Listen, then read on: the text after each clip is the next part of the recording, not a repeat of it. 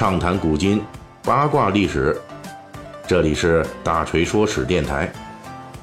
我们的其他专辑也欢迎您的关注。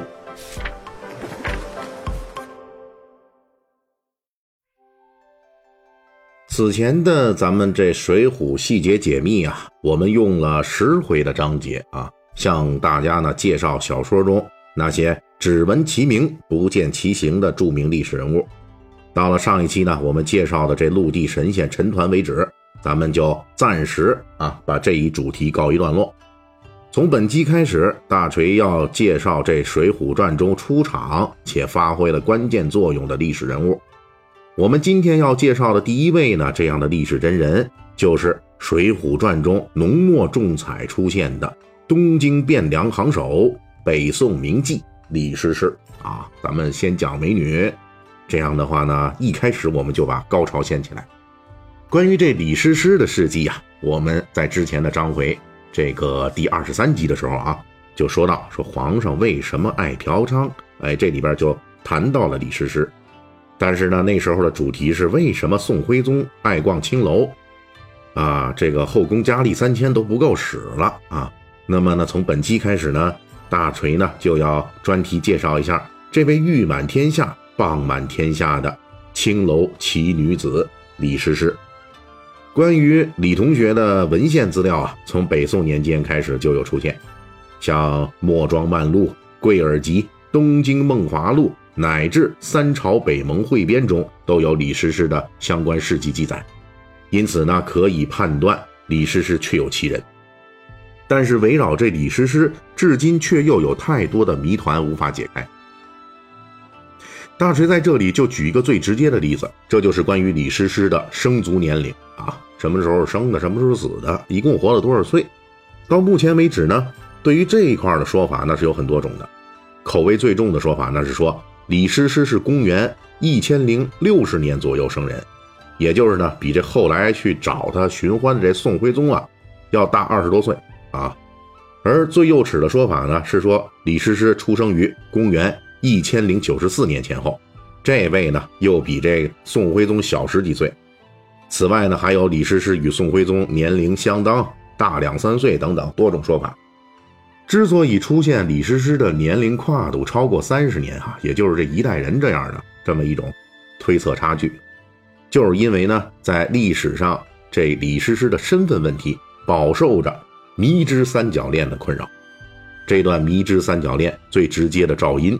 就是在北宋灭亡之后半个世纪啊，南宋的张端义记录了一个关于李师师的三角恋故事。这个故事是这样的：说当初啊，宋徽宗去李师师家嫖娼，结果当时李师师已经先接了一个客人了。这位客人就是当时名闻京师的才子周邦彦。而且李师师跟周邦彦呢，属于两情相悦，就互相都感觉不错。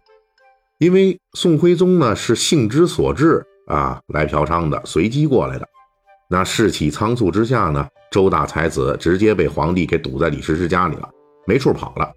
结果李师师就把周邦彦藏在自家床下，然后宋徽宗来了，李师师接待周邦彦就在床下听墙根啊啊，全过程记录。不过毕竟人家是才子啊，这墙根可不是白听的。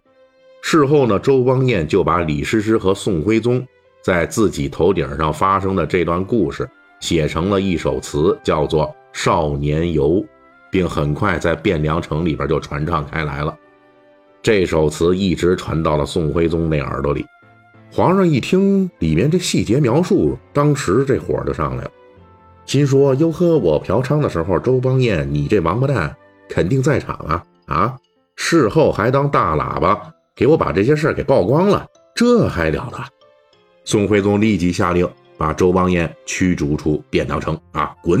嗯，把周邦彦呢撵出城的那一天，宋徽宗为了解气，嗯，专门又去找李师师了。潜台词就是怎么着？你看我把你这听床角的情郎给撵出去了，我看你怎么办啊？结果这李师师果然不在家，宋徽宗等了好久，李师师才回来。并且看起来呢，明显面容憔悴，脸有泪痕。宋徽宗一看就明白怎么回事了，这李师师肯定是去找他情郎去了。但是呢，他还要明知故问，说：“哎呦，诗诗啊，你这是去干什么去了？”李诗诗虽然是风尘女子，却也是这行当里边性格豪爽、出了名的敢爱敢恨的人物。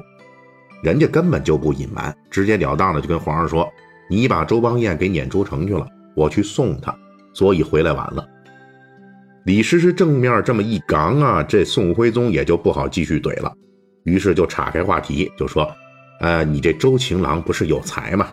这临别之际有没有创作什么词曲啊？”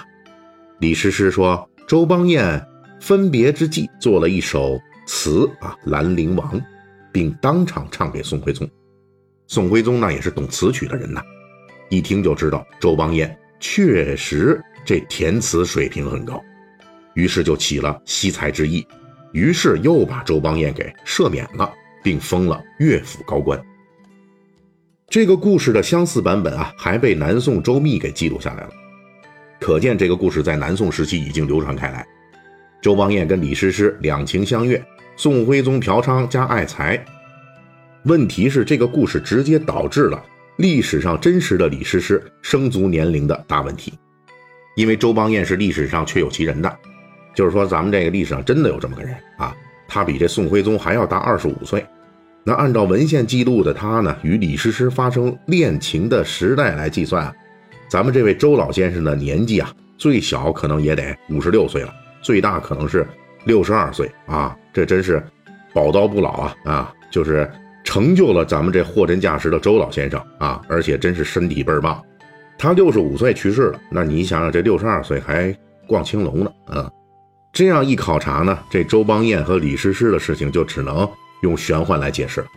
而且更玄幻的是，如果周邦彦和李师师恋爱成立，还会导致一个更加重口味的这结论，那就是后来者宋徽宗是在自己三十几岁的年纪爱上了五十岁出头的名妓。李师师，这种情形无疑在实际操作中那是有巨大难度的，这直接引发了历史上的李师师的年纪问题。而且由这个三角恋出发，后世学者陆续发现，除了周邦彦，这宋代的还有好多人，什么张先呐、秦观啊、晏几道等人啊，都曾经在各自的这诗词里边疑似提到过诗诗姑娘。这下问题可就更大了。这几位可都比周邦彦年纪还要大，年纪最老的张先比周邦彦早活动七十多年，这最小的秦观呢也比周邦彦大七岁。如果这几位诗词中写的是同一个李师师，那么这位李师师在第一次遇到宋徽宗的时候，恐怕得最起码六十岁开外了。因此，就有学者推测说，说这跨度长达三十年的北宋末年，实际是有两位李师师啊。实在这学者可能也看不下去了啊！前一位呢是秦观、周邦彦等人遇到的，后一位呢才是宋徽宗遇到的那嫖娼对象。但是在三十年间出两位名妓李师师，在文献中也没有任何记录，因此只能是一种推测。仅仅是李师师身世的问题，就引发出如此多匪夷所思的麻烦，而这个只不过是李师师之谜中的一个。关于我们诗诗同学的谜团还有很多，下期《水浒细节解密》我们继续讲述。本期大锤就跟您聊到这儿，喜欢听您可以给我打个赏。